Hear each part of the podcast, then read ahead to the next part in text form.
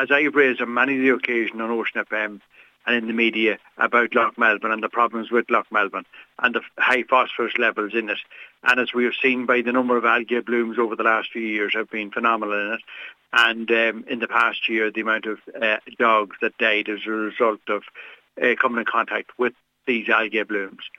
So, um, well, we were lucky that in January last we appointed, this is Kinlough Community Development Company Limited, appointed um, consultants to carry out stu- an up-to-date study. There was a study done in 2008, but we needed that brought forward.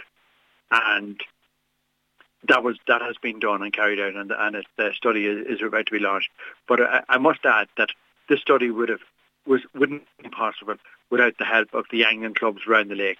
That's Garrison, Angling Club Rossinver, Angling Club Rossinver Fishery, uh, Kinloughlin District Anglers and the Drowes Fishery.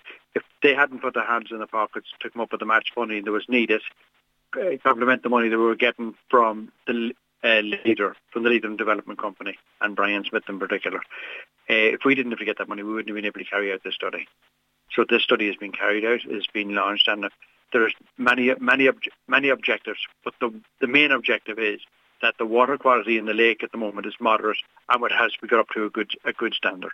And by improving water quality in the lake, you improve the biodiversity of the lake. Bundoran and Ballyshannon and Askill depend on Lough Melvin as their source of water. And we got to get it up to a good a good a good standard. There's nothing you know, the water's treated, but the less treatment you can do on water, the better, and the better for, for everybody that's using it and socialising on the lake. It is a phenomenal lake, and we have to do everything we possibly can to improve the water quality.